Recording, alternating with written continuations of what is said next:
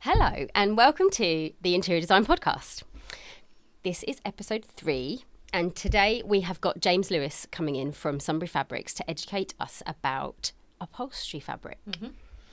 So we're having going to have a quick catch up for the week first. Yeah, see what's Um, been going on. just me and Cheryl before we bring James in because I think he's out, I think he's waiting outside. You know. so Cheryl, you've been on holiday. I've been on holiday for two weeks, which was lovely, um, and now back straight into the thick of it. So, I am, yeah, currently working on a um, project in London, um, which is a salon. Um, so that's exciting. I've done all of the kind of legwork before I went away, draft, general arrangements and stuff. But now I'll kind of get into the nitty gritty of it, really. So, yeah, I've got that one to to sink my teeth in. But um, what about you? Oh God, we're so busy. Um, Chinese floating restaurant in Canary Wharf. I'm project managing it. I'm not designing it. Um, they've asked All of the to- plans in Oh Chinese? God, all the plans are in Chinese, and we've had to translate them all. And I thought, oh yeah, that'll be easy. I'll just put it through a translation document. Google trans. Oh. No, it's not as been as easy as that. No. Um, so we had to go into CAD and, and edit every single annotation on a- probably about 100 drawings. Wow. I was like, oh, I wasn't quite. So that's just project management was- you're doing on that one, is it? Yeah, um, but the um, the other jobs that we're doing, we're doing some really cool projects in central London at the moment. We've got three, um, all owned by one person, that are all really cool, high end places. Mm-hmm. We've got one that's um, right near Liverpool Street, which has got five floors, and they just want to redo the whole thing called Amazing. Andreas, um, and it's going to be awesome. It's going to be like a garden inside on the ground floor, and then it's going to be sort of going up into like this beautiful teal. Oh, that's beautiful. Amazing. So I've done all the mood boards, and as you know, Love 'em. fav- Love my a mood board. um, so I got my favourite bit done. Now I've got to do all the, the hard work. Um, so yeah, um, I'm just loads of different things. I'm project managing a little cafe in Lichfield. Designed it about two years ago, and it's still going on. It's usually the Um, way, isn't getting it? Nearly finished, but the list we're doing listed. It's a listed building, so it's taking Mm, ages. mm-hmm. Um, and yeah, I've got a residential in Mersey. Oh, is really amazing. cool. She's lovely. Belinda. I just got. Um, so I think I might have mentioned in previous episodes that um, I was helping out a friend with their extension, Oh, and so it's all done, and they're officially moved back in.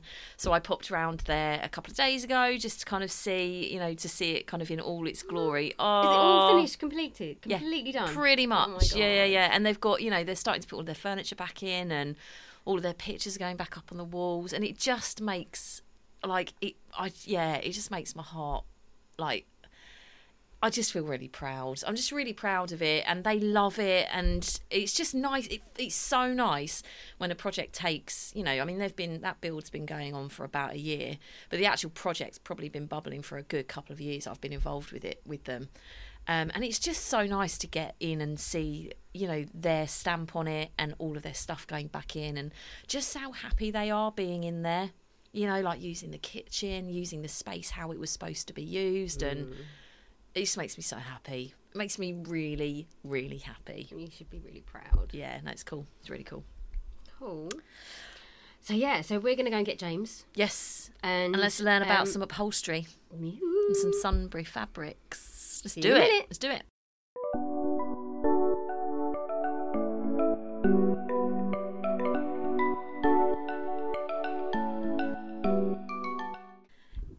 James. Hello, Hayley. How are you? Welcome to the Interior Design Podcast. Thank you. I'm delighted to be on. How are you? I'm good. I'm good. Disappointed about how wet the summer's been. But it's been very depressing. But yeah, I'm good. I'm good.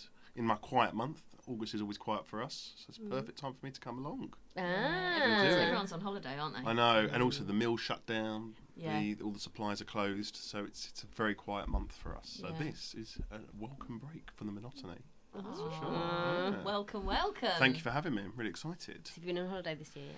Not yet. We I'm going um, in two weeks, three weeks for my anniversary, first anniversary to Italy for three nights, which will be lovely. Nice. And then it's my dad's sixtieth, and he's taking us all to Portugal for a week. Oh All wow! eight of us. Thanks, Dad. With couples, yeah, yeah. First family holiday in a while. So we'll see how that goes. um, which would be nice. Yeah, but apart from that, no, no, not yet, not yet, not uh, luxury, not leisure anyway.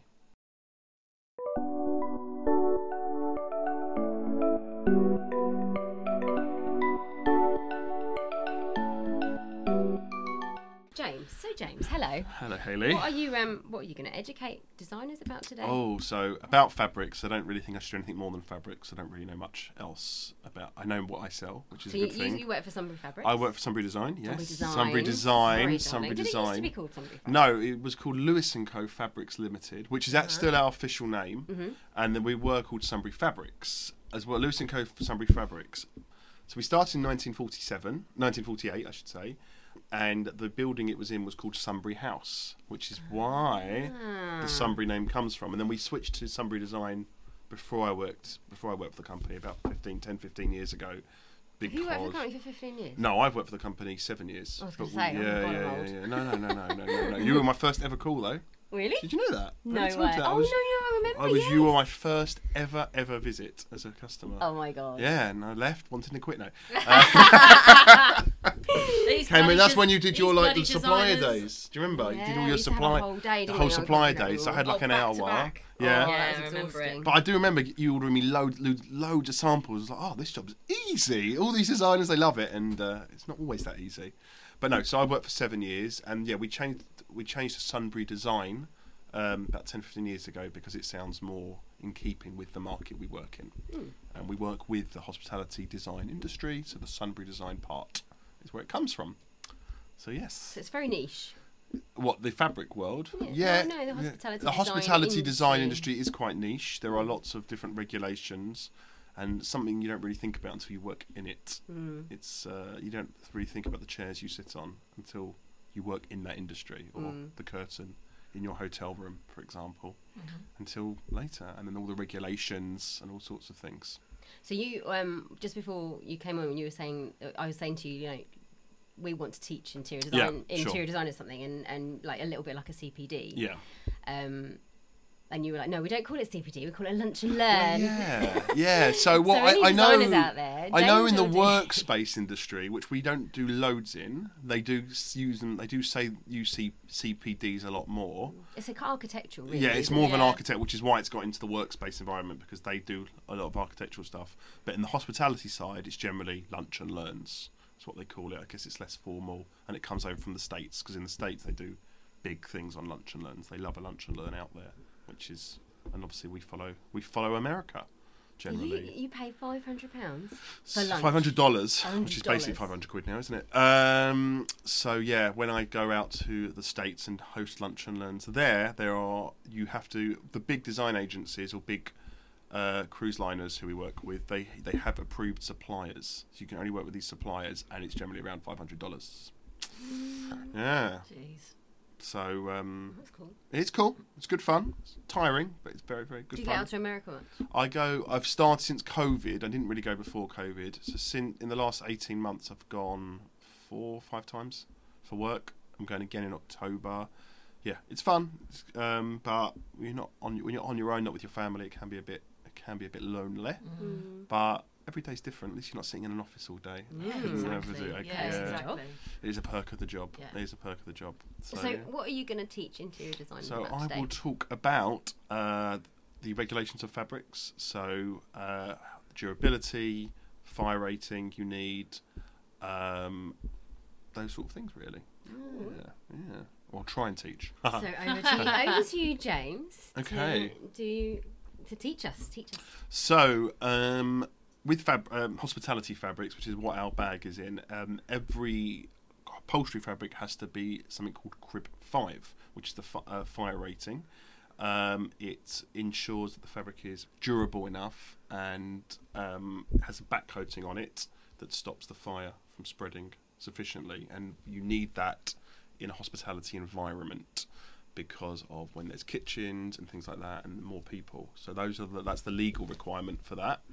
So just um just to explain, Hmm. so BS five eight five two Yeah. is sig- called cigarette and match. cigarette and match, which, which is, is domestic. domestic That's domestic. So for domestic fabrics, you only need cigarette and match, um, uh, but for hospitality, you need um, Crib Five. Yeah, so that's two, two different tests. Yep, two different so tests. a cigarette match is a cigarette and a match, match test, test, yeah. in a lab. Yep. And then a crib five test is a tiny little wooden crib.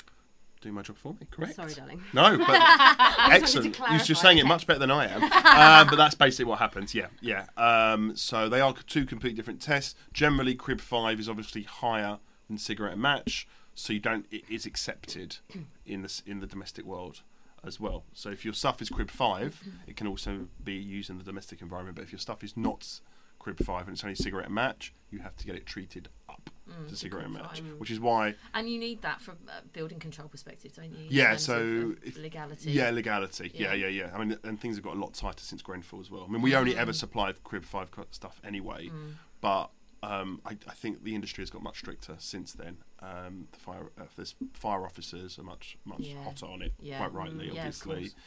Um, but yeah, everything we supply is Crib Five as, as standard. It's not a mark because it's not worth us. It's quite costly to stock two different types of things. So um, we can still supply into the domestic market, which is originally what the company used to do. Yeah. We used to do home stuff, um, but uh, the domestic, the contract market is our main bag. About eighty-five percent of it Mm-hmm. of our turnover. Cool. Yeah, um, and then rub tests. Hey. Yes. Have you got any questions about rub tests before I begin on that? There's, a, there's Martindale. that is Martindale. Is That's there another one? so Martindale is the UK standard, uh, which is the, basically they put it on a machine and it and it goes up and down, up and down, and Is it not a figure eight? that is the Wyzenbeek. Ah. which is the, what they use in America. They call them Wyzenbeek. That's the figure of eight. Martindale is the So backwards, and backwards and yeah. forwards, backwards and forwards. And each Martindale stroke is like w- forwards and rub. back. Is yeah. it forwards and yeah. back is yeah, one that's rub? A rub. Oh, that's a good question actually. I believe so. Yes. Yeah. that yes, and it will go with a textured weave. It will it will fail. The rub test will end when three when three break. Three weaves break. So I mean, don't have a camera here, but if you see our key code co- uh, book there, that makes forty five thousand rubs. Um, and it'll go back and forth, and when three go, that is when the fabric has Okay. uh, well, not failed, but that Yeah. is the end of the rub test. Yeah. Um, with plainer fabrics, it's a little tougher to see. It's when it loses colour or it starts to there's there's noticeable signs of wear, which is why plain fabrics generally have a higher rub test than textured fabrics because there's less wrong risk for the fabric to go wrong on. Yeah. So, uh, but the co- severe contract minimum use is forty thousand rubs. But generally in our industry, you don't we don't generally sell stuff less than forty five thousand, and even now it's getting higher and higher and higher. We sell things I that are a quarter of a million. there's product out there that's Yeah. like 250,000 Yeah, so rubs. we isn't there? sell three, four product, uh, three products that are two hundred fifty thousand It's insane, isn't it? Um, I think yeah. also that um, you know when people think of rub count, I mean, it, you instantly think of, of you know in the design industry, you think of rub count as being when the product, when the when the fabric Fails. fails and Yeah. breaks. But actually, as you just pointed out, with some of the plainer, um, less heavy weave Yeah. fabrics, it isn't just about the product failing; it's about loss of colour. Yeah. Um, sh- the, the kind of the Just stretch, the wear yeah, and the wear, tear and things. Yeah, which, yeah, basically. I think, I, I mean, I think it's such an important point the rub counts on fabrics because I think a lot of people, a lot of designers maybe don't give It it, the thought that it actually really needs. So it is important. I think they can be a bit misleading at times because stuff can be forty thousand rubs, and that is absolutely fine. Uh, like it's it's like more than fine, um, and it will perform just as well potentially as a quarter of a million rub test. And also, you know, if you're in a hotel or a restaurant, it's getting refurbed. If it's if it's a high volume place, it's getting refurbed Yeah. fairly regularly. So there's not even enough time Yeah. for that fabric to even get to the point but where that's it fails. something that's something mean- that, that needs to be considered when selecting the right Yeah. the right fabric for the for the job in terms of what that life cycle of Yeah. the, the design Yeah. is in Yeah. terms of okay well you know how long are we talking before potentially and, there's a and there's where refit? it's being used. If you're using it on a if you're using it on a seat pad, that's obviously going to get far more Yeah, use than a back of a chair. Back of a chair could literally last forever, Bec- especially on the outer back. Mm. Yeah, it's never course. Mm. it's never going to get any sort of. It might get if it's in a restaurant. I guess you might people like rubbing their hands on it or Mm. wiping. When you're pulling or- out the chair. Yeah, or maybe a, a waiter spills a drink over it or something like that. But that's the worst it's ever going to get. Obviously, a seat pad takes a lot more sort of abuse, not abuse, just a more durability. Wear. Yeah, Yeah, more, more wear. So you've got to consider that, which is why generally designers like yourselves will go for a faux leather on the seat pad and then the decorative mm. on the back. on the back I on quite the back. often use it because a lot of the decorative fabrics you can get are sort of 30, 40,000 rolls, Yeah. and actually putting that I on the back of a chair is fine, it- isn't it? it- And you can get you can get some really cool really cool designs designs and that aren't very high. Yeah. So you kind of go, I want to use that, but actually, if I just put it on the back, it'll be fine. Yeah, mm. yeah, because it's not getting anything. There's nothing going to happen to it that's going to cause it to fail. Mm. Um, yeah, as I said, the only thing that's going to worse, it might get stained, and as long as it's cleaned properly, mm. which is always an issue, then you're not going to have a problem. Yeah, so that's that. The late, the um, more important thing that's arisen in the last few years is everything we supply nearly now has some sort of stain-resistant finish on them, um, because of the requirements in the industry. They want they owners, you know, end users, not even you guys. It's the your clients want their stuff to be easy to clean. Do you know what? I've got a perfect example of that yesterday, Mm. and it was one of your fabrics actually. Oh, Um, excellent. I can't remember which one it was. It was one of the velvets. Madison. Um, oh, yeah. Madison, Yeah, probably. normally. Did you get? Did you send me a Madison recently? Yeah, everyone loves Madison. Green. So yeah, yeah, yeah, yeah, yeah. It was Um, Madison. And the client threw a glass of wine over the. pi- Oh, I told. fabric. Yeah, yeah, yeah, yeah, yeah. And Um, it bubbled on the top, right? No. Well, I don't know what happened initially, but after a little while, it just disappeared. Mm. Yeah. So that's got. and and yeah. the guy was like, "This is amazing." This Yeah. oh, he was like really worried about it. yeah, yeah, yeah, I'm yeah, like, go and chuck a glass of wine over it now and try it. yeah. And he did, and he was like, "No, that's fine." That's So that's an example. It's got a stain-resistant finish on it, so the, the, uh, the it will just bubble on the top. Mm. Although again, you don't necessarily need any sort of stain resistance on polyester fabrics because polyester isn't designed to be cleaned really easily. Mm. In reality, it will be fine with just a cloth and soapy water. But they, I suppose, clients want that extra security, that extra knowledge. So you've got to make it yeah, essentially bomb-proof. Um, yeah, not bomb-proof because we can't protect against bombs. But uh, hopefully, we yet, hopefully, yeah, yeah, we'll let you know. We'll let Don't you say know. bombs, I'm going on a plane on Friday. in- interesting story about that. Uh, we, um, you know, remember when there was those Salisbury poisonings? You remember the Oh, nu- yeah, yeah, yeah, yeah, the poisonings in Salisbury. So they put a photo on of the restaurant it happened in, and one of the, in the photo was one of our fabrics. And I was like, do, do we uh, are we against nuclear waste? Can can it protect against nuclear waste? Yeah. So I don't know if that was the answer. I'm sure I'm sure they removed that fabric. Sunbury I, fabrics, I would protecting against nuclear waste. I, I would have advised them to remove that. Yeah. yeah, yeah. so yeah, that's a very important point. Any sort of stain resistance. Our sort of revolutionary one was our AquaClean, which is one of which is one of these. The coolest thing about the AquaClean was that it is the stain resistance is built into the yarn of the fabric. So a lot, the vast majority of our products that have the stain resistance, it's made, it's added after the fabric is made. So the fabric is wo- is woven, and then the And product then- is applied over yeah, the top yeah, of that. exactly. Whereas on AquaClean, are you saying that the weave itself is treated? Yeah, the yarn- bef- it- the- Yeah, the- before it's the treatment, the technology is, Okay. is injected into the yarn in effect, and that's what's so revolutionary about it. And what's great about it, you only need to clean it with cloth and water. So it'll take out biro, it'll take out coffee, it'll take out ketchup, it'll even take out European Sharpie, So I think, I think the most famous brand of like coating is like Teflon. Teflon, Teflon yeah, and um, Scotchgard, And, yeah. Scotch so Guard, yeah. how does that compare to those kind of things? It's yeah. Uh, well? AquaClean is the fact it's not a coating. That's the that's, that's yeah, the beauty of yeah. it. It's it's a So that the, those Yeah. Scotchgard and Teflon are, are coatings on are the top. coatings on top, yeah, which are Okay, great. so they perform better. brilliantly. A, a good amount better. It's it's part of the fabric. Mm. So whereas they, there's, a, I mean, not now. I mean, much more, you know, more modern versions of these stuff last a lot longer. But yeah, the idea is the fabric it won't go wear off because it's part of the fabric. Mm. It is literally in the yarn of the fabric, and it's very green because you need to clean it with water. There's no other chemicals needed to clean it with.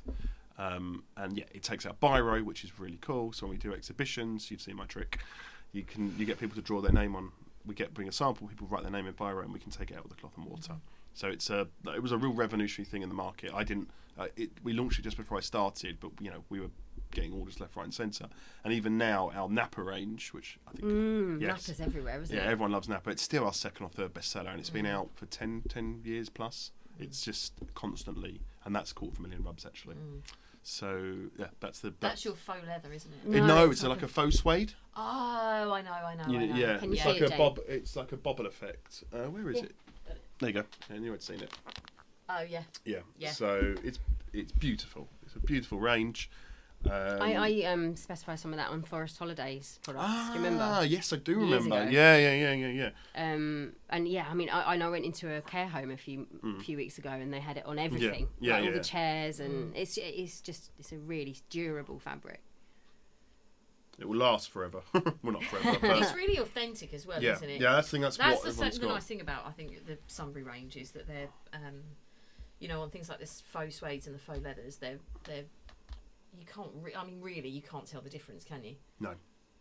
I mean, we do sell leather as well, but people don't. I mean, people just don't buy leather as much as they used to anyway. So that's where our faux leathers and our faux suedes come in a lot more. And so on the Napa and some of your other products, so you, the Aqua Clean isn't across the board on your range. Mm. No, is it? we have nine ranges where we have aqua clean. Um, there's more coming out. Um, well, one's coming out very soon. Then uh, potentially two or three more coming out next year.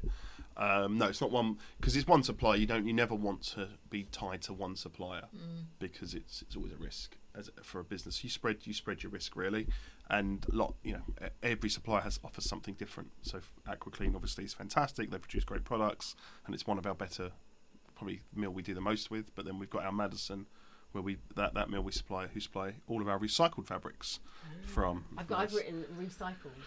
We are bringing out a recycled. AquaClean soon as well. So uh, yeah, watch this space. That should be cool. Um, oh yeah, look, I put recycled. I can see that. Yeah, recycled on them, so I know. We're. We're going to get little tags soon, which which will make it clearer that it's recycled. So that that yeah. So Surely just the colour of the holder. If you change that to a green or something. so yeah, you know, it's we that's something then. we're going to look into to make it clearer uh, what it is. So yeah, recycled products are becoming much more of a thing in the industry. Um, I don't know if you get asked it by clients a lot. Well, we touched on this um, a couple of weeks ago when we had um, Lewis in, didn't we, from Grower?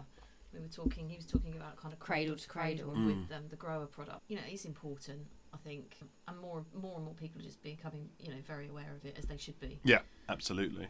So- Um, yeah, I mean, so we only offer the recycled element right now. It's very difficult to have a recyclable contract Yeah. fabric once you upholster it and it's say, put on the foam and all of that. Yeah. stuck with glue sometimes. Yeah, isn't yeah. it? and the product's being treated. Yeah, You know, yeah. the, there's there's there's that I guess Yeah, to, to take yeah. into account. So yes, exactly. I mean, we've tried to eliminate as many sort of negative in elements of the fabric that ne- even with recycled. So we, I mean, it's collected from plastic bottles. Uh, normally around near ocean waste by a brand. It's a brand called Repreve. Repreve is a huge American brand. If you go on their website, you'll see they uh, their main market is clothing, but they also now ventured into sort of upholstery and curtaining fabric as well. Um, and they, I mean, their, their, clients are people like Nike, uh, everyone. You, you probably have some clothing which is Repreve. Um, and then, so they collect it anyway. So it's turned into the polyester fabric that we then supply to you so guys. Repreve, do they collect stuff from the Yeah. ocean? If you go on their website, it's R uh, R E P R E V E. It's around the ocean, around ocean waste. It's really, really cool. And actually, on their website, you'll see they've got um, like a countdown of how much of how many bottles they're recycling at one time. Really, really cool. Mm-hmm. Um, and then, so then that's what you get out of our products. But then we've also gone that like, little bit step further. We've made sure the Crib Five element of the fabric is halogen free. And halogen is like a chemical which is generally has been used to make things Crib Five because you can stick it on the fabric and it doesn't burn to two thousand degrees. Mm-hmm. It's cheap, very very good, and very very obviously fire retardant, but it's not particularly good for the environment. Mm-hmm. So we've removed that, but we've still made it Crib Five. Um, our stain resistant treatment on it doesn't have any purofluoride carbons in it. What is a purofluoride carbon? So it's um, it's like a colorless, like not. It's a colorless chemical. It's not flamm- flammable, which is why again it's used in on soil and stain treatments in fabric, but it's not very good for the environment. Um, and it, so, it, but it's very good. It's very quick. It's very reactive to to taking out stains. So we've out, we've removed that, and we've still got the stain resistant finish on them. So that that's where we're going, and we'll add it to eventually to all of our all of our other products as well. So that's the that's the main thing. Recycled products at the moment are slightly more expensive than because there's not the high demand for it as there is for normal ones. But I'd imagine in the next five to ten years, recycled elements will be like a, a what Crib Five is now, or what forty thousand rubs is now. It will be a it will be a requirement in the industry. Um, there has to be some sort of recycled element. There's no virgin yarn in your fabric Yeah. or not not not not 100% virgin yarn. I'm sure there will be a requirement that's got to be 30 or 40% Yeah. recycled. And rightly so, I think. As the world burns, Yeah. we've got to do something, Yeah, right? definitely. We've got to. So um, yeah, we'll try and do our little our little steps. It's very difficult because then you don't always know what happens. I mean, for for for fabric suppliers, for furniture manufacturers, for designers, you don't know what's going to happen to the re- the ho- the chairs in that restaurant or the headboards in that hotel after five six years is the are the owners just going to get, get rid of it all and put it in a skip and send it to landfill? You sort of lose that control over it. So i guess there'll be, have to be bigger regulations maybe on like the people with the real money which are the owners the people the, the hotel owners Yeah. and the restaurant owners who will have to recycle things a lot better. Um, I I think that, that there's a lot of there's a- there's a lot of trouble reusing old furniture Mhm. and reusing, Yep. including the upholstery, even if the upholstery is also any good. very expensive. It's very like that's the, always the problem that comes across. People, even on the domestic side, you can you've got your old sofa. It's cheaper to bin it and go and buy a new one. So yeah, I can't obviously I won't go into the, the actual our actual pricing is, but um, that that saws down that velvet you were looking at. That's a decently priced velvet. It's what it is, but it's six pounds a meter more than our Madison velvet Okay. um, which is our bestseller uh, and not recycled. And we can offer Madison in a recycled element now for 300 meter minimums, but that the price would then increase.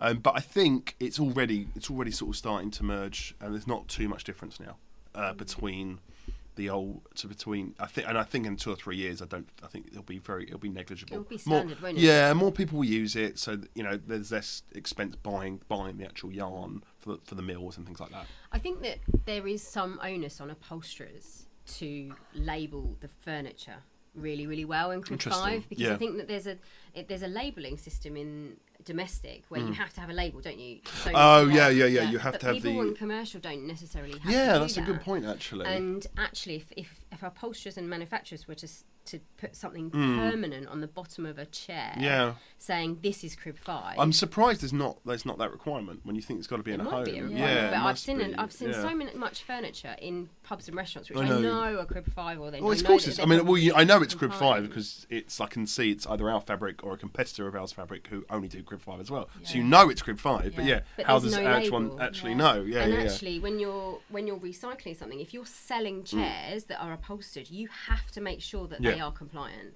And if there's no label No, it's tricky. on Very- the chair that's yeah. a permanent fixture, you ha- you don't know, No. you can't prove it, so you therefore have Yeah. to reupholster it, and then you have to throw it away. Absolutely. So I think that, that there is an onus on upholsterers to make sure There's an- that yeah. things are labelled really well. So then, if if you have got a chair that's not worn out Mm-hmm. and it's the right colour, you don't have to Yeah. reupholster it, and you can just use it. yeah, Just absolutely. needed to put that point in. No, no, no, I agree It's completely. really valid. Really valid, I think. Yeah, but yeah, no, you're right. It's um, budget still dictates everything, um, especially now. In fact, with the cost of living crisis and you know energy. I mean, energy bills have dropped thankfully in the last few months, but generally energy bills.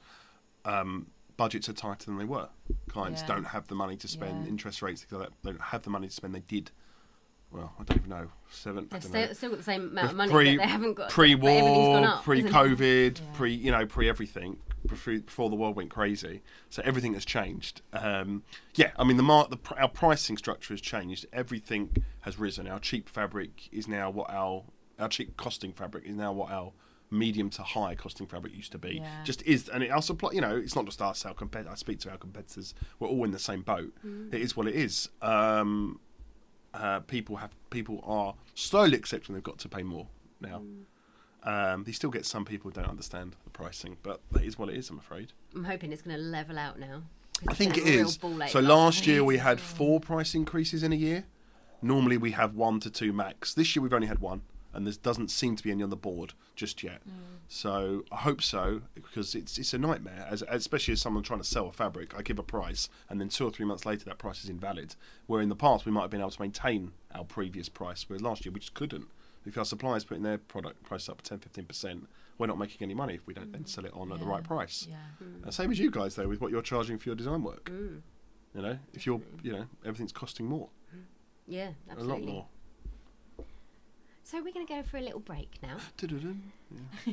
you can edit that bit out. It's fine. See you after the break. Yeah,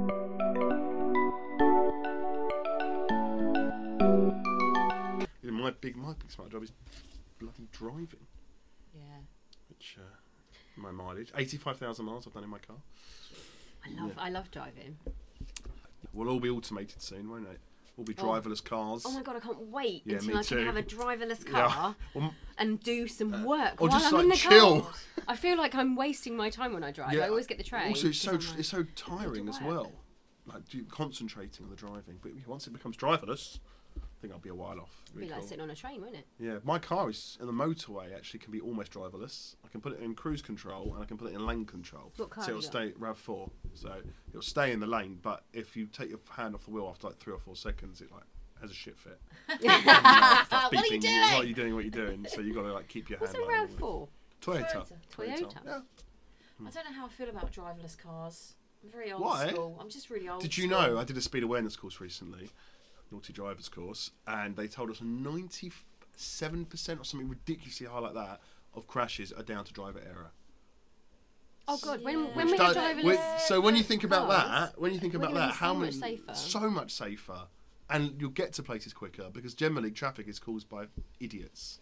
I would say, because there's crashes. yeah, because there's crashes. You don't agree? I You're against you're against the new world, are you? I am. yeah, I am. I don't like it. One thing I wouldn't do, I couldn't imagine getting on a pilotless plane. That would freak me out a bit. Well, Would you get already one? do really because they've got. They, I know, I know, Yeah. I know, but most they, of the they, literally are. But there's like the comfort of knowing if shit hits the fan, they're there. Oh, yeah. Do you know what I mean? I'm not a great flyer, no, I'm not a which great is not flyer. great considering how much flying I do for my job. So when I was um, But- when we went to France a couple of weeks ago with Thea, my daughter's eight. Did you and she's- drive? No, we, we flew, flew, and then fly. picked up a hire car at the airport and drove. And um, she said to me on the flight, literally, we're about to take off, and she went, "I think today's going to be the day." I was like, What day? "What day? For what?" She was like, "Where they have to, uh, where they have to use the the slides." And I was like, "Thea." Don't say don't say shit like that. And I was like, well, I mean, it is Well, Ryanair. also- also she They'll be doesn't char- they'll she be fucking, they charge for everything. Kids- like if, if you have to get on the slide, they're charging you Yeah. fifty quid per person To save your to life. Yeah, yeah, yeah. That's an extra. Also, just does she realise the slide doesn't go down like thirty-five thousand feet? I'm not, and I'm not a good flyer, so I was like, No. I'm I managed to talk her down. It I was had fine. a terrible when I went when I went travelling before I joined Sunbury. Went uh, backpacking for three or four months. I was flying to Australia, and we were flying. A stop was in Singapore, and we went through. It must have been a storm or something.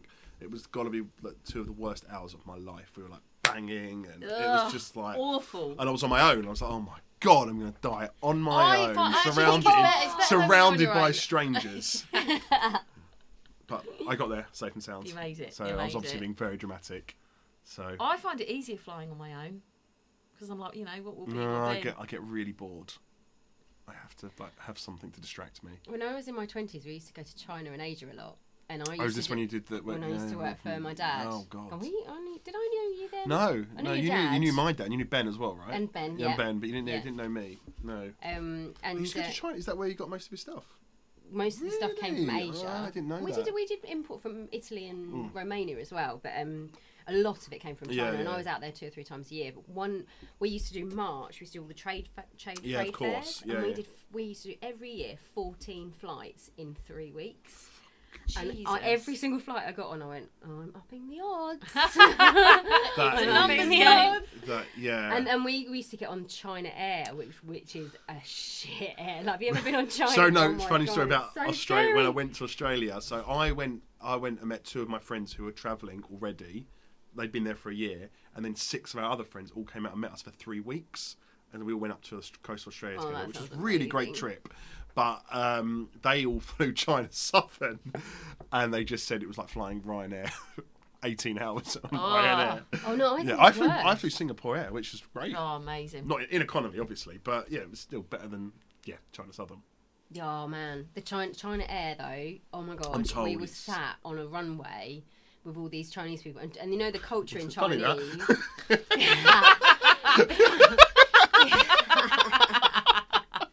Genius. Actually, they were all English. Yeah, yeah, yeah. And the, but the, the culture in Chinese is to be quite shouty. Like people get really shouty, Yeah. and, and they're not necessarily being aggressive. They're just, sh- they're No, no, no, no, no, shouty. no, no. And, I come um, from a shouty family. I'm oh Jewish, so we also shout a lot. And, Similar um, culture, clearly. But the but we were sat on this plane and we were on the runway for about two hours, Oh, yeah, yeah. and all of these these guys were getting really irate, and there was Mm. just like this. The noise level just was going up and up and up, and there was this like shitty plane. It was all rickety, and it was like yeah, it's not me. creaking. And, Oh and my me, me, me and my dad were sitting there going, "Oh my god, what's gonna happen?" Oh, There's hours, be a and you've, got, and you've got two hours to think about what's going to happen. Mm-mm. Well, from like a one-hour flight, probably wasn't it, or something? I can't remember. Yeah. I just oh, remember you're trying to such a big stuck. country. It's like, yeah. Oh man, Oh god. Should we talk about fabric? I don't know. I quite like the travelling, the travelling vibe. It's a bit more interesting, isn't it? I mean, fabric's great. I can talk about fabric all day long, which I do clearly. But yeah. So I don't know. Trends. Have you? What have you guys, from a design perspective, noticed from trends in the market? Fabric trends, because interesting what we we've Oh, picked up. a question. Yeah, You didn't prepare us for that one. I know. well, I'm sort of Um, reversing it. Fabric trends. I'm sp- stumped. Yeah. Yeah, I. Because obviously it's velvet tricky, has like- been like back in for a very, very long time now. We sell so much velvet. Yeah, Just I use plain- a lot of velvet. Pla- yeah, exactly. Plain velvet. Um, but then boucle has been like the new sort of. Yeah. Okay, tell me what boucle is. So it's know, like it's a like the bobbly, bobbly- bobbly type. It's is it- quite retro. It's a almost, Scandi, it? it's like a yeah, Scandi yeah, type yeah, like yeah. thing. that. Yes, uh, Okay. sort of, but not really. A bit more than that. That's a bit. That's a bit too smooth for. We've got. We've got so a I need to put a link in the notes. We've got a on the boucle. Put the link to our Leopold boucle, okay. which collection. Is we- Leopold what boucle collection. It's a recycled boucle. oh, Boucle. nice. Mmm, it's cool, right? How do you I spell boucle? B O U C L E. E. Yes. Tell my mother's an English teacher. oh, I hate autocorrect. B O U C L E. Yeah. Link. In by in notes. Link Note- in the description. Note to self. Note to self. Ask James. Ask James. Order samples. Get book. Order fabric. Specify. Specify. Specify. Specify. Specify. Specify summary. See, it rolls off the tongue. So tr- so trends boucle. Boucle's been, yeah, I mean, it's uh, not just us. I mean, all of our competitors. I saw someone put on the other day on LinkedIn, I'm looking for a fabric company that doesn't have a new boucle because we all have one. It's all, but it's the trend and everyone wants one. So, and then it's about us trying to offer, you know, slightly different colours to what our competitors offer and them trying to do the same thing. And, But, um, and having the right stock and things like that. So, yeah, trends is. It's always hard to follow a trend because if you think you get on the trend, the trend can be done by the time you launch the, So launch I the was, product. I was going to say when Yeah. you kind of asked that question, I was thinking, oh my god, Gerald, like if so, if something's on trend, Yeah. I try and avoid it Would you remember at all costs. So when That's I- because you're a trendsetter. oh, I don't know about that. Cheryl Oh, the in your design you trendsetter. are. I think Massive. I try. If someone says, "Oh, I really want to," So like If the it- big the big thing before I started at Sunbury, I remember it was just it was just ending because when I first started on the job, people asked me if we offered it. Um, was hound the like the houndstooth Yeah, design? yeah. That was ma- I know it was massive before we started. We never offered it. Um, and by the time I within like six months to a year of me starting, no one was asking for it anymore. It like completely sort of like died a death. But uh, for a time, it was like the like the next big thing. And then we had like the polka dot spots. Do you remember that? That was really in at one point. We had that all on Costa Coffee. But again, that's all sort of died a death now. It's hard with designs. Why we don't offer loads of patterns because they're more expensive to produce. People generally will only use them once, and they're not. You don't get the volume you get out of them on plains. Yeah. So it's where you that te- what you're sitting on there, that back of that chair. It's not ours. It's a competitor of ours. I won't say who it is, but uh, I do know whose it is. Um, It that looks a bit like your Kiko. range, Exactly. though. It looks like our Kiko range. That textured weave is very much in. We've got our, one of our recycled products like that called Zonda, which I think I showed you before. Very similar. The text that textured weave feels like the next bit is where people like to go because they don't want completely plain, but they're scared of going for pattern. So I feel like I think that the plains just have a bit more longevity, don't Cool. they? You can with, like with anything a that, velvet. Also, Yeah. someone I had someone at big cruise line explaining to me why they like going for plains because if if we if they buy a plain from us for a ship for for three or four years, and then they want to refurb it, part of it, and we don't have that plain anymore, they know we will either have an identical replacement or someone else will have a, something that's Yeah, identical. yeah.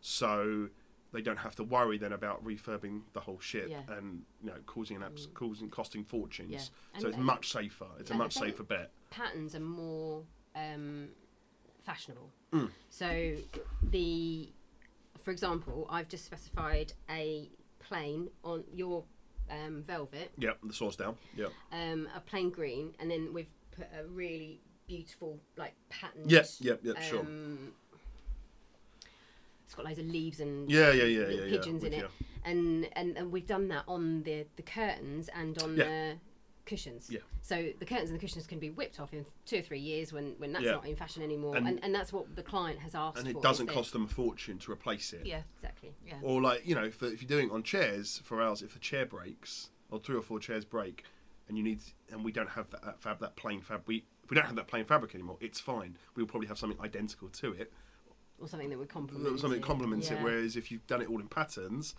you're sort of fucked Mm. because you've got to replace the whole thing with a brand new pattern, and everything's much more expensive. And from a design so your client isn't happy with you either, I assume. Yeah. If, they're, if you're costing them more money. Mm. And from a design perspective, you would maybe do plain, plain, plain pattern like pop of Yeah, colour. pop of colour. you? Uh, you wouldn't generally do No, exactly. Which is why we've also gone into maximalism everywhere, Yeah, I would was you? going to say, yeah. That's why we've also started offering our prints as well because prints have that pattern and are much cheaper to produce than cut velvet patterns because we just it's just a general print on a base cloth. And if you've seen that, we do. We've collaborated with a um, textile designer called Amelia Graham. So, it's, so we've launched two ranges. link in, in- link in notes. LinkedIn Amelia's stuff is really cool. She obviously has our fabrics, but she does scarves and things like that, and she's really nice as well. What's her name? Amelia Graham. She's based in Brighton. A M A E. A M E L I A. Um, she is so we collaborated with we've collaborated on two products with her. One was called Perception, which we launched annoyingly January 2020. So it had a really good initial reception, and then COVID sort of just killed that vibe. But it's still doing really well. It's been specced on some really cool jobs, and then we launched the second one last year, which was in a recycled base cloth called Cascade. Um, the cool thing is now we can print any design on a recycled base cloth, which is really really cool. It gives good options for big projects because it's about 100 meter minimums. So if we wanted to design a fabric, Design a fabric, or yeah, uh, you could print it for us. We can print it as long as you provide. We always say you've got to provide the artwork as designers. We don't do the artwork. We're not artists, Mm-hmm. and it's about 100 meter minimums. So it's not huge. So obviously, if you're just doing it for a back of a chair, it wouldn't be ideal. But if you want to do like a, A hotel. a curtain. hotel curtains or like in bedroom chairs on a hotel, that's plenty. For it as an example, So on the stuff that you, so on the printed patterns Hmm. that you do, if you, I don't know whether people want to know about this, but I'm intrigued to know whether, do you, so you said there was a um, a fabric called, in, did you it was called Incep- not Inception? perception. Perception. Perception's a good name though. I might suggest. I might suggest that in our uh, next uh, creative meeting. Perception. So you come up with an um, So we've an got a- idea, yeah. and then do you pitch that to No, so designers, she- or does she come to She you? with- came. So our design director, a guy called Ben Earing. Have you met Ben Earing? Is Ben your The- cousin? No, no, no. Ben Lewis is my cousin. Ah. We've got another Ben, Well, um, who is the design director. Oh. Um, and his dad was a former sales director at Sunbury, but he's not a Lewis. But he's very he's honorary. Oh my God, he's a- not Lewis. He's an honorary Lewis. He's probably he's probably the most important person in the business, to be fair. So he's the one that deals. Don't with tell the- your dad that. No, no, my dad agrees. he he uh, he deals with all the mills. He's the one that's got all. The, you know, if ever I've got an issue with the fabric, I'll call him. He's got the knowledge that you know no one else. He's worked at mills before as well, so he's got like in, encyclopedic knowledge of fabrics. Um, so he worked. He met. He found him and Amelia sort of connected on LinkedIn, and they met. And she was going. They're going through some conceptions of designs, and that's how that got produced. Oh, okay. And then we spoke to our supplier who can do a base cloth in that, and then we print the design onto that base cloth. Okay. So it's pretty cool. Yeah. Pretty cool. Lots of people are doing it now. It's a good version of a good way of getting colour, getting design without it being too costly to Yeah. us or, or the or the end user as well. Yeah. It's significantly cheaper than uh, cut velvet, for example, and much we don't have to stock loads of it. Um, then you don't get left with loads of stock if, once it goes off, out of trend, which is always a problem. But it's the risk everyone takes, I guess. So yeah, that's a pretty But interesting to know that from a design point of view, if there was a design, you know, if there was an interior designer working on a project Mm. that needed something that was um, completely bespoke, if Yeah. they were in a position to either design it themselves or Mhm. have someone. Like Yeah. as a as an artist, do the Yeah. design for them, that Yeah, they can approach you guys at And- Sunbury and say, you know, this is what we need, these are the quantities that we need. Is it something that yeah, you're interested yeah, yeah, in? yeah, in yeah, yeah. The only, yeah, so the only thing we don't do is the design ourselves because we're not designers. But yeah, if they gave us the design in a in an image in a high resolution image, there's no reason why we can't do it. Okay.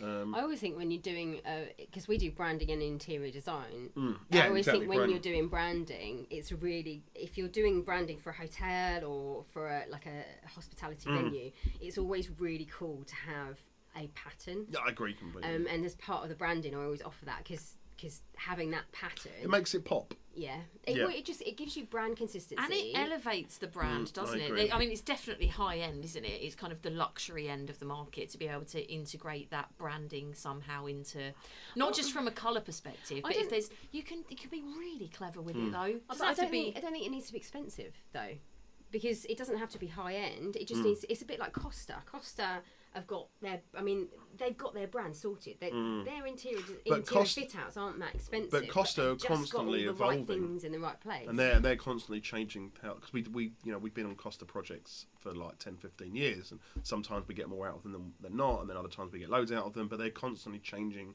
how they do things because they know they've got to evolve a- as a brand Yeah. it's really interesting But they obviously they're, they're owned by Coca-Cola now oh yeah. yeah they got bought out Is so- the whole, did the whole of Whitbreads get bought out by? no no they just bought part of Costa part they bought Costa from Whitbreads but no, no Whitbreads still own like Premier Inn and things like that Mm. but uh, yeah they bought I think they, I think Whitbreads bought them uh, correct me if I'm wrong you can look it up online listeners uh, so I think they bought it for like 17 million or something and they sold it to Coke for like 4 bill like Oh my something gosh. like But they mean- did so much though because they went in, into all the Costa. Ga- in the garages, yeah, yeah, those yeah. Costa Expresses yes, and stuff. yeah. I mean, it's genius. It's a Yeah. great idea, and it's so it's a bi- I would say it's a bigger brand in the UK than Starbucks is probably. I Yeah. mean, Starbucks is like the go-to brand in America, uh, but here, you know, you've got Costa, you've got Pret as well, which is obviously more of a city, a city type coffee place. Mm. But um, your coffee here is massive, right? It's uh, I've got, we were talking about before. Yeah. There's so many. You've got Costa. I mean, the main two are like Costa, Pret. Then you've got then you've also got P- Costa, Pret, Starbucks. Then you've got like Nero, which is yeah really nice. as Nero's well. pretty Ne- big, I like it? Nero. Nero's really good. Mm. Then you've got like Tim Hortons, which is getting bigger. Yeah. Mhm. That's but that's that like that's It's not like coffee though, is it? yeah, it's coffee. It's Is like it? the Starbucks of Canada almost. Oh. Yeah, yeah. So we've got quite a bit of fabric in that as well um, in the UK, but it's massive. So that's coming. That's that's huge. And then we've got like you've got smaller ones, as we were saying in the UK, Yeah. but obviously massive in America and things like that. Um, then you get Dunkin' Donuts here, I think. You had that in Oh America? my gosh. Banging that. We've got Yeah. Krispy Kremes. Yeah. But they don't. They're not drive through. They're not drive. no, no, there is one. There is, Is one there? Krispy Kreme. Yeah, yeah. There's a one Krispy Kreme drive-through in Enfield, not quite far for you. It's not far for me at all. It's like ten minutes from my house. Too house. close. So you've not been in a while. I might suggest it to her. Um, yeah, no, it's about ten minutes from my house. But yeah, yeah, that's uh, that's the next one. We'll we'll pitch it. We'll pitch it to Dunkin' Dunkin' Donuts. Dunkin' Donuts. Get 'em Yeah. over here. We've got a Wendy's owned in Colchester. Where we Do are. you? Hmm. Apparently, everyone like everyone keeps talking about it. Oh, I took the kids to Wendy's and there was a massive queue. It was, you opened in the summer yeah, holidays. there was a massive uh, thing I think in the paper. Someone was telling me the other day about um, you know everyone's up in arms about the fact that it's all cashless. Oh. Rightly so, people. Do you know what? The banks are just rinsing us, aren't they? All the money is just going to the banks. I'm not. I'm not even going to get on my. I don't really. Ca- I don't really carry cash though. I do. Do you? Can't keep using it. It'll go. It Yeah, will but go. No. I find it annoying. I prefer to just No. go. Shh. Yeah, but every time you do a transaction, Yeah. two and a half percent of that transaction I goes to the know. bank, I know, but and then, then and that, that money is is reduced, and then that person's going to pay someone else in something, and then two and a know. half percent of that. By the time you've Yeah, had ten but- transactions, all the money's gone to the bank. I know. It's just convenient though. You know, right? It's control though as well. Don't forget. Massive control. Mm. Don't get us on our soapbox. Fine. Maybe we'll Oh this God. now. Head down the conspiracy theory rabbit hole. Anarchy. Let's Okay, go. yeah, yeah, yeah, yeah. The Illuminati. Yeah, yeah, yeah, yeah, yeah, yeah. yeah. Yeah, we're not talking about that. We're So talking what about fabrics. so what? What else can we? We accept we accept our designers fabrics in cash, by the way. we take cash. We, take, whatever you no, want. People don't really buy us in, buy us in cash actually. Um, So what else is? What else, else can you educate us about fabrics? Oh, trends. So I was going to yeah. say something Go about on. trends. So in reply, so talk going back to trends. Mm. I think the sustainability has got a massive It's it, thing. Oh, it's like and like green and natural fibers, and I, don't- I don't think that's going anywhere fast.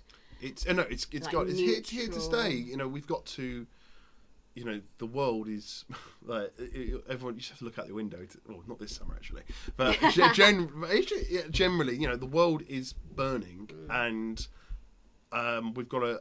I suppose you know, at the end of the day, it's not really up to you know. We can only do so much as people, but you know, when you're supplying, yeah, and I think there's a responsibility to start to supply things that has a sustainable element into it. Absolutely. Um, The difficulty at the moment, though, with all of that is the fact that it's all people are people have the choice.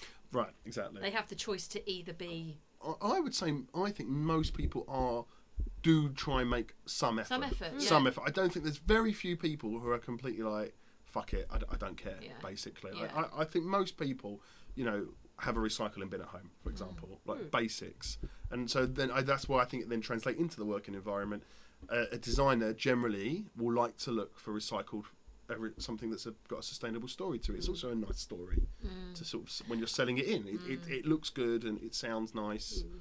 Um, I think that the responsibility of designers is, and I, I said this, I think, in the Cradle to Cradle one, is the designers have a responsibility Design- to specify something that is, Absolutely. I, and I make can- sure that they're offering I a agree. sustainable choice. If even if it's more expensive, it go, you go to the client, you say, "This is the sustainable Mm. option which I would prefer you to use, and this is one that's cheaper if you need to work work on the budget." Yeah, if or if- maybe a if they're- mixture of the two. Like that's always maybe a good way to go. But no, I agree. I mean, I noticed when we first launched the recycled products, we had a good reception, but there were some people like, whatever. But now, you know, we get asked, is it recycled? And I'm showing the fabric, and they're like, oh, it's recycled. Really, that's great. It's good to know. And it's it's just becoming such a thing now. It's so important. But in terms of trend, the Yeah. actual perception that it's recycled, like Yeah. that whole, I think that kind of natural looking. Yeah, like, absolutely. it doesn't necessarily mean that it is recycled. ho- Hopefully, it is. But Do you mean in colours? Yeah. So like soft, like greens and yeah, and things greens like that. and um, natural fibres Yeah, yeah, and, yeah, and yeah, things yeah, like that yeah, are yeah, all really on trend at the moment. It's interesting. Yeah, I agree. Actually, I mean, that, I mean, the problem with natural fibres are so expensive. Like wool, wool is obviously very. Like, it, it is. It's so natural. It's a fortune. You know, we wouldn't be able to. If we if we launched a wool range, we'd sell it in some elements. We would sell it, but not not in any great great quantities because it's so expensive. We'd have to sell it at significantly more than what we sell any product for, even our most expensive products. And it's not really the market we work in. The high-end residential market, I think, has got Yeah. natural natural products have got a huge mm. future, like huge. People, especially if you're building, if you're designing a house in like Chelsea or even somewhere near, like in sort of the richer parts of the home counties, you know, that's where natural fibres have a huge part to play. You know, again, it's cost, isn't it? it's it's cost. But I suppose if you've got a, people's- a five, ten million pound house, Yeah. you can definitely afford to pay an extra twenty quid a metre yeah, on your sofa. Yeah. I think. Mm. yeah. Oh god, yeah. So when I sell my fabric, I'll, you know, and I'm designing my uh, multi-million pound home, and I got you girls designing it. For. Ah, good man. We'll do it. Yeah, yeah, yeah. yeah, The yeah. other thing about trends is which which we touched on when we were talking about colour, the fact that and and Cheryl, you you sort of said I don't like it when it's a trend. Actually, when you're designing, you shouldn't really be looking at a trend. You should be looking at what are you trying to achieve. If if you if if what you're trying to do is attract all the people who who liked to be trendy. Is that a word? I'm Yeah. quite old Yeah. saying Yeah. trendy. No. In tre- Um, yeah, on on on on, trend. on, On trend, trend. on trend. My grandma used to say that. You know when you're trendy. Um, trend. We're going up north now, haven't we? but but in terms of you've got to look at the, the market that you're designing for or the person Mm-hmm. that you're designing for and tap that tap into that not into the trend is that is that where you were going with that earlier because you don't you don't But like, do you do you No, when you're I- designing, do you follow like color of the year? You know, the No, Pantone of their no. colour. No, Well, I like, know like honestly a massive, yeah. massive anarchist over here. I'm. Burn It's, it it's awful. I, it's not awful. It's not. No, what, what I find what interesting. love about What I you. find interesting is it, it. Like we, I mean, we don't get affected by the color of the year too much because hospitality doesn't isn't as influenced as other markets are. But it is funny that it's decided by a group of people Yeah. what the color of the year is. Like, Yeah. but why? Why is it But the color were of the year? we were talking about this when we were discussing psychology of colour, and we were, you know, when we've had discussions about it after um, we spoke to Karen, and you know, what came out of that conversation was that actually, like, colour of the year, yeah, whilst it's great, it's it that's not that's not what it should be about, and I think that's probably why I try and if there's a tre- if there's something on trend and it's very much on trend, I'm very conscious as a designer that that trend has got to me at a point. point And it's got a shelf life. and it's got a shelf life. Absolutely. So actually, if the client comes to me and says, "I've got a, s- a- a ni- a vision in mind of, of what I want to try and create, and I really love, for example, I don't know, I'm just trying to think of. antlers No, I'm just thinking about something that would be really on trend. necklace um, boucle, for example. Mhm. So if they were like, "Oh, I love the boucle," and you know, I kind of want to centre it around that or those kind of textures, I'd be thinking, well, boucle's very on trend now, but that's you know, The only thing about boucle is it's plain, right? Yeah. So it's got more of a shelf life than a particular type of pattern Yeah. has, like like a hound's tooth, Yeah. dog's tooth, I should say, or or like a polka dot or something like Yeah. that, or herringbone, which has a well, herringbone has been going for quite a while, but How- why did? Can I just ask? Go on. Sorry to change the subject. You can change Hounds, much- Houndstooth, Dogtooth. dogtooth. What? What's why? well, I don't know why. Why I mean, again, do it, they call it, it dogtooth, houndstooth? And it, it- was it first houndstooth or first dogtooth? Ooh, I don't know. A bit of research here, so you out? get you get all sorts of knowledge. Sorry, sorry. They- they say you learn something new every day. You then. no, it's fine. Houndstooth. Houndstooth. Dog tooth, Oh, houndstooth this- design. I've got Chicken no. and egg. I can't. Yeah, what came first, right? We'll have to come back to that. We'll put that in the notes, people. I think like, from a trend point of view, for me anyway, as a designer, I try and I'm constantly trying to push the boundaries, and I'm tr- constantly trying to think outside the box. And you know, maybe I'm playing kind of No, devil's no. advocate a little bit. So if someone comes to me and says, "This is what I ha- want As to what a try," client and, does. uh, yeah, a- Yeah. as a vision, I won't just. I won't just do as I'm told. I'm not going to just take their vision and say, okay, well, that's what I'm going to design. I'll be like, well, actually, have you thought about like there's so much more to it than that. Have you thought about the context of the building, the context of your brand, the context of your location, of everything? Psychology. It's, A bit in- of it's, all it's- of it's interesting when you say think outside the box because we tried to, but we can't take we as and, uh, we can't be too different as fabric suppliers because if you launch something that is very marmitey, Mm. you're you know you're let you can be left with quite a lot of stock that But it- people hate. but it can but also it can also get a be- huge yeah. and that is that gamble. That is Yeah. that gamble you take. So Yeah. it's in, it is interesting that yeah I know just you, you hear from designers we want you know fabric suppliers we want you guys to do something different we want and we're like yeah I know but there's a reason we don't all do loads of different stuff because we safer. and we've all tried it in the past and we've had stuff that's worked and hasn't worked same as a lot of our competitors but the stuff that hasn't worked is like it's really shit because you're left with It's expensive, Yeah. very it's expensive, expensive mistakes. very expensive mistakes. So you can't, you know, and the safer bet is always plains and textured plains. It's always going to be, and that's always what our volume will be. Yeah. But I get from you guys, it's pretty boring. No, there's a t- there's a place for it without a shadow of a doubt. It's Yeah. always the base of my Yeah. design. Is I always go to your books. First. Start with your plains and then work your way out. Yeah. Yeah, Yeah. sensible. Should we have a little break? Let's have a little break. See you in a minute.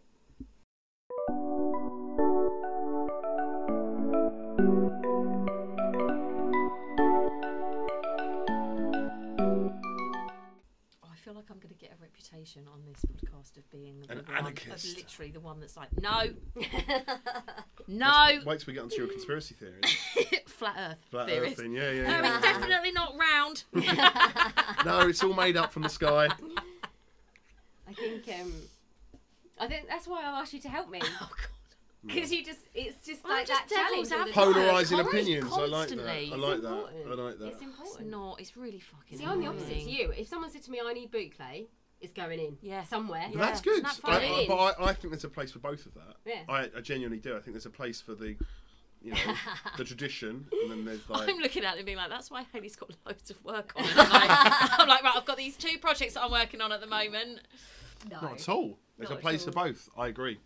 I agree completely. I wouldn't want to do. I wouldn't want to. Cha- like, I wouldn't want to change. So I'd imagine, but in Please- oh, a, please don't Yeah, I was about to say, if you're in a, you're a creative person, you can't really make something you're not passionate about. No. I'd imagine. Whereas I mean, I can sell, I guess, if a product I don't like, a product I don't like, or I don't think will do well, I still sell it in the same way I'd sell a really good product, I guess. But if Oh, you're see, I'm creative, not like But you're, but you're creative. It's different. I mean, there is obviously. If I really like a product, and I think it's going to do really well. I guess I it comes across that I really like it a lot more than if I didn't like it. But I like all of our products. um, I used to Yeah. Oh. sell shirts when I was at sc- when I was at college. I used to work in Bacchus Menswear. I used to absolutely love it. What, in And- Colchester? Yeah, Still there? Yeah, yeah, I know. that was like twenty there years, ago. years. No, it was That's insane. twenty-five years ago. Oh my god, I'm so old. Um, what was it? Was it like a high end store? it was or- like it's It's like an high- independent high-end men's. independent. It's menswear, was It's it? not, at and it's still point? there. It's quite rare actually that these like independent Yeah. shops Yeah. are still there. Cool. And we used to, and and they taught me how to sell, Mm-hmm. and it it was brilliant because I used to like get men dressed, and I used to be like Your dream, "Oh, right? oh, no, just Oh, I'm not sure about that. I think it's the other way round. yeah, but she sees them get undressed and then dresses.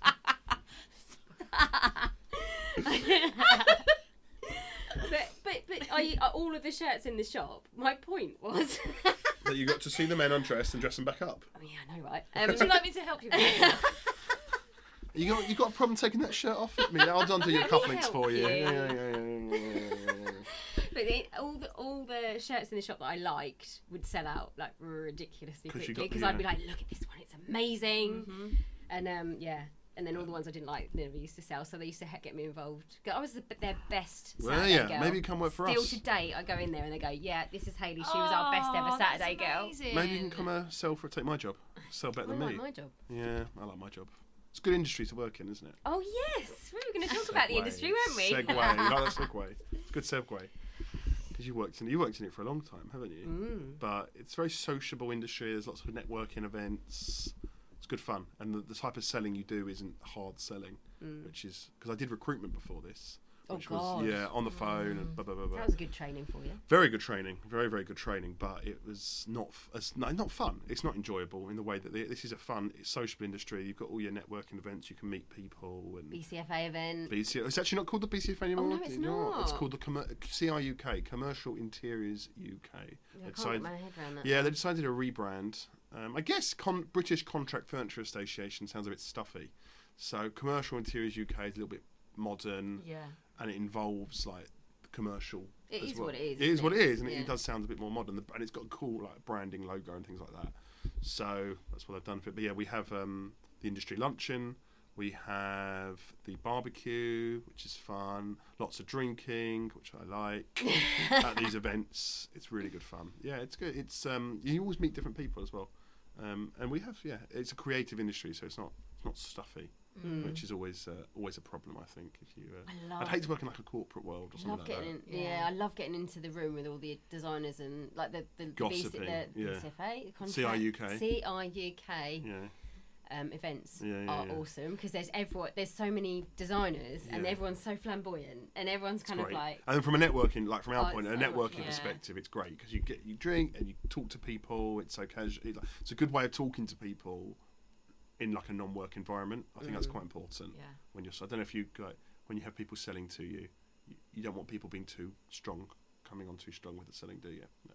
no, no. I've got someone ringing me every couple of weeks at the moment, and you're just Ooh, like, that's a bit oh, just no. I didn't think that people still do well, like behave like that from a sales point of view. That it's you know it's, all kind about of moved a lot. hasn't No, it? Like a lot. it's about like you have to be you have you do have to be persistent because as a salesperson you can't uh, not be persistent. But there's a there's, Remember me? There's a yeah, Remember like, me. things like that. Remember there, me. there's a line. There's a line between being persistent and annoying. and annoying, Yeah, and it's, it's really hard not to. It's really hard not to cross it because you don't want to, people to forget you. So there are there are a couple of designers I work with who don't mind that I call them all the time because they know they're like, yeah, I'm useless. Just keep calling me and I'll answer eventually and we'll meet. Yeah. Which is fine. So I'll keep doing that. But then there's others where you know. Mm, you can't call too much, Yeah. like you can't just drive them mad. And that's fine, and it isn't that. You're right. It's not that type of industry where it's like It's you know, double sell, glazing or anything Yeah. like that. Interesting. Working in the states, they love they love British salespeople because we are much more like Americans are so like, hey man, it's you know, Oh, it's it's too- all so much. over the top. Yeah. Whereas we like talk to them. Yeah. Educate them. Or just talk and to talk to them like people. We have Yeah. conversations with them, and it's much more relaxed. Whereas these, yeah, People buy from people, don't they? they do. That's what that's what I was taught in recruitment. I had a, this boss who was very David Brent esque. Oh. But he did. That was actually one of the first things he said to me. People buy from people, and it is very true because like we sell fabric, which is lovely, but we've got there's like six of our competitors who sell basically the same fabric, buy it from the same people we do, and it's about how the relationships you build Definitely. to sell to, to mm. sell that. And I think as a designer, you have to be, if, especially if you're freelance, you have to be a salesperson I think everyone has to sell in their job. because you have to get the work and then you have to sell your design. yeah, absolutely. And you- like But you and I, if- Cheryl, both had sales jobs, haven't we? And, and I think that's done us so. but even if you so work in like well. a big, big, big, this one of the big global design practices, you still have to be selling. You still have to sell your sell your designs to your bosses, or the bosses then have to sell it to the corporation. if you're not confident and you've and, got to be confident in what you're making. and- yeah. Yeah, definitely. and you don't present it properly, then you and you don't sell it properly, then you don't. No, No, one's going to agree believe you if you don't believe yourself. Yeah. No, I, I agree. You have to, you know, sell sell yourself, Mm. and then the product will follow. And as the product is not very good, then you're a bit fucked. It's always good. Our products are always good, so it's fine. You like our product, right? Love your product. I've been working with you for a long time. Long time, long time. Twenty too many years. Twenty-two years. Twenty-two oh my God, years. I'm so old. Do you know how old I was then? Don't go down that on. Go road. on, go on, tell me. Ten. Fuck. I'm, 30, I'm 32. Yeah. Mm. So when I started, started in 2016. Oh my god! So that was seven years ago. Yeah, I was 25, fresh, Yeah. Fresh. Fresh as daisy. slightly more hair, receded a bit now. All that driving. Well, thank you very, very much. Thank you for James, having me. I really coming enjoyed in that. and educating us. That's all right. What are you guys up to the weekend? I'm getting ready to go on holiday next Buzzing. week. Oh, you're away next week, aren't you? Mm. I am at a music festival. If it doesn't chuck it down with rain, Tomorrow's meant to. yeah, I think I'll do that on Sunday. Sunday's meant to be nice. Yeah, Yeah. so do that on Sunday. Get your wellies out. Yeah. Yeah. What are you doing? Uh, I'm going to my friends tomorrow night, and I'm meeting my mate's new baby, and then I'm playing golf, and then I'm out with my wife on Sunday. Oh, nice, busy Yeah, weekend. Busy, but uh, relaxing, nice though. Yeah. busy, nice. Yeah. We're going to sign off now. Yeah. and I Thank hope you. everyone Thanks for having me on. Thank You're you. very welcome. Really enjoyed it. Ciao. Ciao.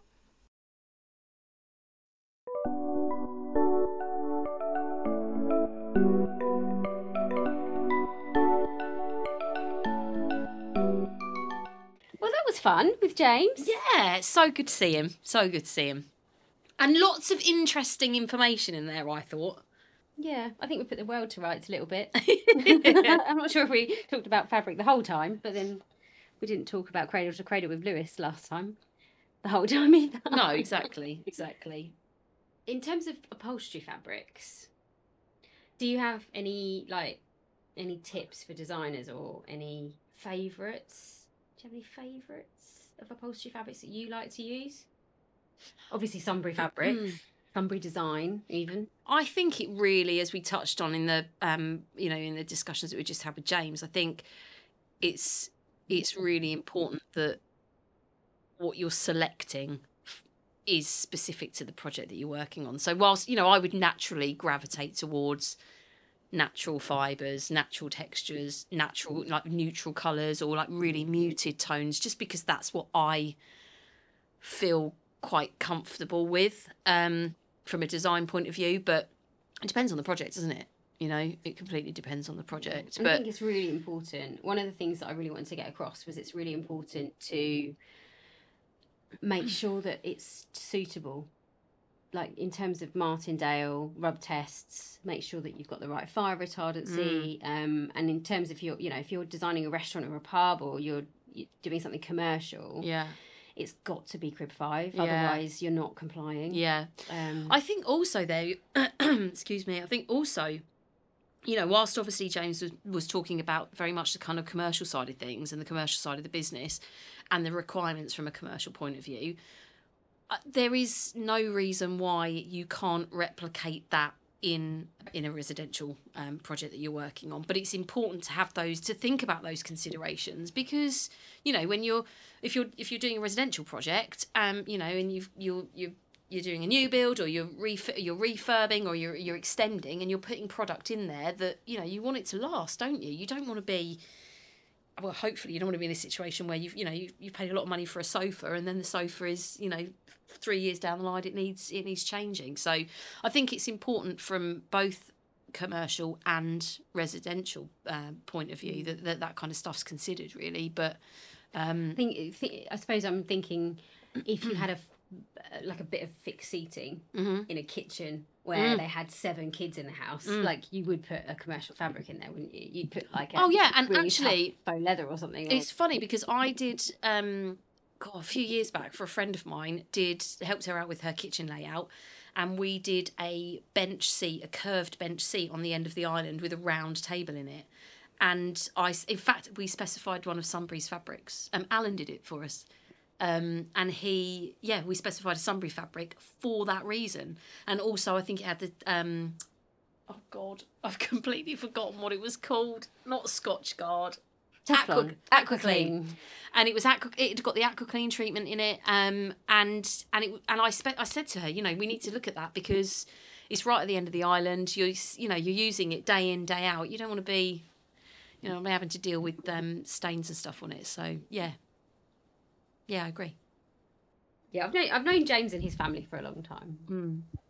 and they're they're really lovely people, and they're just easy to work with. Mm. That's why I, that's why Yeah, did come on the definitely. podcast because he's just really cool. I think that makes a massive difference, doesn't it? When you're, you know, dealing with a company that you know very well, and you know that they, um, you know, they do, they say what they, oh my god, they do what they say they're going to do, um, and they're just easy to work with. That's that's kind of all we want, isn't it? From a design, you know, as a designer, is just to Yeah, if you get if To you work with good- work with good people. samples from them, they do it quick Yeah. and they just move. And they keep a load of stock. Yeah. know. and their range is huge, Mm. isn't it? I mean, Yeah. it's absolutely huge. And most, I I think one of the things I love about them is that I can trust that all of it is commercial. Yeah. So if I need to go, if I'm doing a commercial project, Yeah. Need it to be tough. Yeah. I know that I don't even need to think about it. When Yeah, I'm I agree, I agree. Fabrics. Yeah. Um because I know that they're all crib five and they're all really tough. Yeah, So whereas a lot of fabric companies do both, don't they? They Yeah. do commercial and resi. yeah. Yeah, it just makes your job a little bit harder to kind of filter out the stuff and make sure what you're specifying is, you know, is suitable for the project you're working Yeah. on. But yeah, no, it was cool. It was really good to catch up with him. Yeah.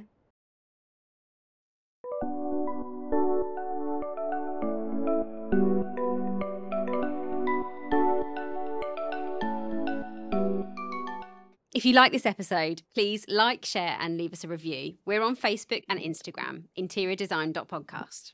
We really do value your feedback. So if you guys have any ideas on what you'd like to hear us talk about or anyone that you'd like us to interview, then please do get in touch and we'll see what we can do.